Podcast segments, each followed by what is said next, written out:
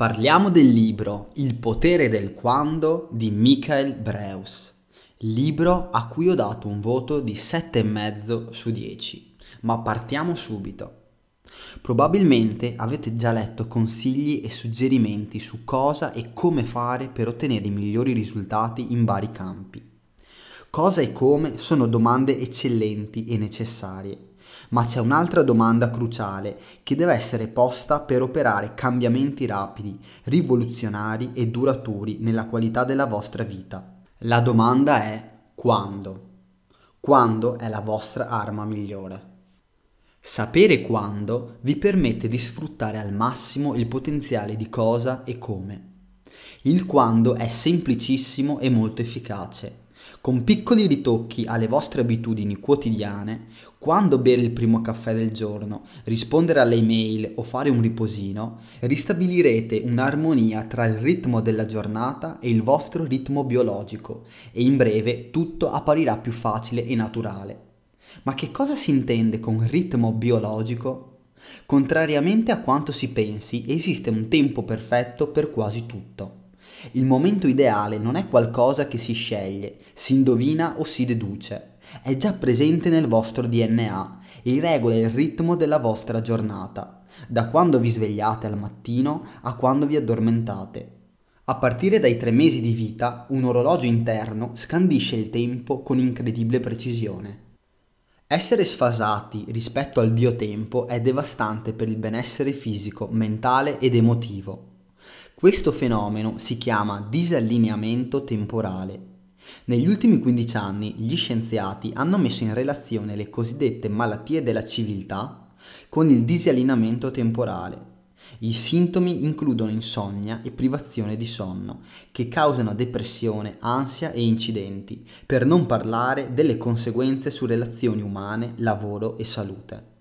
Ciascuno di noi ha un orologio biologico principale nel cervello e decine di altri più piccoli disseminati in tutto il corpo. Non tutti gli orologi biologici seguono lo stesso ritmo. Quello di un vostro amico può avere un andamento diverso dal vostro, da quello del vostro partner o dei vostri figli. Le persone si possono suddividere in categorie chiamate cronotipi, in base al fatto che preferiscano il mattino o la sera. I cronotipi sono quattro. 1. Delfini. Quando dormono i delfini lo fanno solo con metà del cervello, per questo si dice che abbiano un sonno uniemisferico. L'altra metà è ben sveglia e sta attenta ai predatori. Questo nome è adatto a chi soffre di insonnia, individui intelligenti, nevrotici, dal sonno leggero con un basso impulso a dormire. Numero 2. Leoni. Questi grandi felini vanno a caccia al mattino e sono in cima alla catena alimentare. Tale nome si adatta a ottimisti volitivi, che si alzano presto e hanno uno stimolo medio a dormire. 3. Orsi. Gli orsi vagabondano seguendo il flusso, dormono bene e cacciano quando capita. Questo nome si addice a persone estroverse che amano divertirsi preferiscono regolare i loro orari sul sole e hanno uno stimolo forte a dormire. Numero 4. I lupi. In natura sono cacciatori notturni. Questo nome si adatta a creativi estroversi e nottambuli, con uno stimolo medio a dormire. I delfini rappresentano il 10% della popolazione. I leoni rappresentano circa il 15 o 20%. Gli orsi rappresentano il 50%, i lupi rappresentano il 15 o 20%. Evidentemente questi quattro tipi non adottano lo stesso biotempo. Per esempio, il metabolismo di un leone non corrisponde a quello di un lupo, quindi non ha senso per un leone mangiare agli stessi orari del lupo. Per i migliori risultati in termini di forma fisica e di performance, ogni tipo ha il suo cronoritmo, i propri orari giornalieri ottimali. In genere, delfini, leoni e lupi sono sfasati rispetto alle norme sociali e i loro cronoritmi ne sono il riflesso. Il biotempo degli orsi ricalca invece le abitudini più diffuse, si tratta del gruppo più numeroso, il che spiega l'origine delle consuetudini sociali della nostra civiltà. Tuttavia, il fatto che tali norme esistano non significa che aiutino necessariamente gli orsi a raggiungere i loro obiettivi creativi, professionali e personali. Anche gli orsi si accorgeranno che alcuni aggiustamenti possono portare dei benefici al loro cronoritmo. Se volete conoscere qual è il vostro cronotipo, potete fare un semplice test che trovate sul sito www.thepowerofwen.com. Io, ad esempio, ho scoperto di essere un orso. Ma è possibile cambiare il nostro cronotipo? La risposta è no. Il cronotipo però può cambiare da solo a seconda dell'età. I bambini sotto i tre anni tendono a essere leoni, gli adolescenti lupi, gli adulti orsi, gli anziani tendono a essere leoni e delfini. Non conserverete lo stesso cronotipo per tutta la vita, ma tra i 21 anni e i 65 anni, nella parte centrale della vita, il cronotipo non cambia e dovreste adottare il biotempo giusto per il vostro cronotipo. Vediamo ora brevemente le caratteristiche principali per ogni cronotipo. Iniziamo dai delfini. Quattro tratti fondamentali della personalità. Cauti, introversi, nevrotici, intelligenti. Comportamenti tipici. Di solito evitano le situazioni pericolose, aspirano alla perfezione, hanno tendenze ossessivo-compulsive, si fissano sui dettagli. Schema di sonno-lucidità. I delfini di solito si svegliano sentendosi poco riposati e sono stanchi fino a tarda sera, quando improvvisamente cominciano a sentirsi in forma. Più lucidi di notte, più produttivi a tratti durante il giorno. Sonnellini cercano di recuperare il sonno perduto, ma non ci riescono quasi mai. Passiamo ai leoni. Quattro tratti fondamentali della personalità. Coscienziosi, stabili, pratici, ottimisti. Comportamenti tipici. Ambiziosi, danno grande importanza a salute e forma fisica, hanno bisogno di interazioni positive elaborano strategie. Schema di sonno-lucidità. Quando si svegliano all'alba o anche prima, i leoni sono già perfettamente desti e cominciano a sentirsi stanchi a fine pomeriggio. Si addormentano con facilità. Più lucidi a mezzogiorno, più produttivi al mattino. Sonnellini. Non li fanno quasi mai, preferiscono fare qualcosa di utile. Passiamo agli orsi. Quattro tratti fondamentali della personalità. Sono cauti, estroversi, amichevoli, socievoli, hanno una mentalità aperta. Comportamenti tipici. Evitano i conflitti, aspirano a essere in buona salute, danno importanza alla felicità, trovano conforto negli elementi familiari. Schema di sonno-lucidità. Gli orsi si svegliano a fatica dopo aver premuto una o due volte l'opzione ritarda. Cominciano a sentirsi stanchi la sera, più o meno tardi e di notte dormono profondamente, ma meno a lungo di quanto vorrebbero.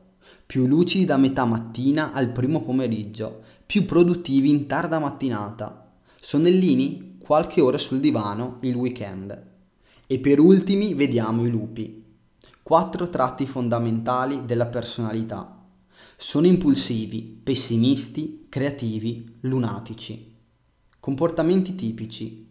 Corrono rischi, danno importanza al piacere, sono assetati di novità, reagiscono con intensità emotiva. Schema di sonno-lucidità. I lupi fanno fatica a svegliarsi prima delle nove. Restano intontiti fino a mezzogiorno e non sono stanchi fino a mezzanotte e oltre. Più lucidi intorno alle 19, più produttivi in tarda mattinata e alla sera tardi. Sonnellini sono una tentazione, ma se il lupo dorme di giorno non si addormenta di notte. Ora, a titolo di esempio, vediamo un programma quotidiano schematizzato per quanto riguarda il cronotipo degli orsi, dato che è il tipo più diffuso. Ore 7 sveglia, senza utilizzare la funzione ritarda. 7-7.30 sesso o sport per aumentare la frequenza cardiaca e attivare il rilascio di cortisolo, privilegiando l'attività all'aria aperta. Se non avete tempo per un programma di fitness da 25 minuti, 5 minuti sono meglio di niente. Ore 7.30, colazione con molte proteine e pochi carboidrati. Aspettate a bere il caffè. 8-9. Andate a lavorare. Sarete più vigili alla guida se sostituirete la caffeina con l'attività fisica al mattino. Se lavorate da casa è ora di iniziare. 9-10. Progettate e organizzate la giornata. 10-12. Periodo più produttivo. Concentratevi, dateci dentro e andate avanti. Pausa caffè. 12-12.30. Attività fisica leggera. Una passeggiata è l'ideale. 12.30, pranzo leggero, dovrebbe essere la metà della colazione e il doppio della cena, in termini di volume. Fate una passeggiata di 10 minuti dopo pranzo. 13.14.30, un'altra ora di lavoro concentrato prima del calo di energie pomeridiano. 14.30, 15.50, riposino energizzante, se non è possibile, trovate un angolo tranquillo dove fare esercizi di respirazione profonda per qualche minuto. 15-18. Il vostro umore è migliorato in queste ore. Approfittate dell'atteggiamento positivo per partecipare a riunioni, fare telefonate, mandare qualche email. 16. Spuntino leggero di 250 calorie circa, con il 25% di proteine e il 75% di carboidrati. 18-19. Fate sport se non l'avete fatto al mattino, oppure praticate qualche altra forma di attività fisica, per esempio giocando con i bambini o sbrigando delle commissioni, oppure bevete qualcosa con gli amici. 19.30 Cena. Un pasto leggero ma nutriente, come una minestra o dello stufato con l'insalata. 20-22 Socializzate. Scegliete argomenti di conversazione poco impegnativi, concedetevi un bel bagno caldo rilassante e lasciate vagare i pensieri. Vi potrebbe venire un'idea brillante. Ore 22. Spegnete tutti gli schermi, meditate, fate stretching, rilassatevi. Ore 23. Andate a letto. Bene, siamo arrivati alla fine di questa breve puntata. Se volete saperne di più sul vostro cronotipo e capire qual è il momento migliore per fare qualsiasi cosa, non vi resta che leggere il libro. Noi ci sentiamo al prossimo episodio.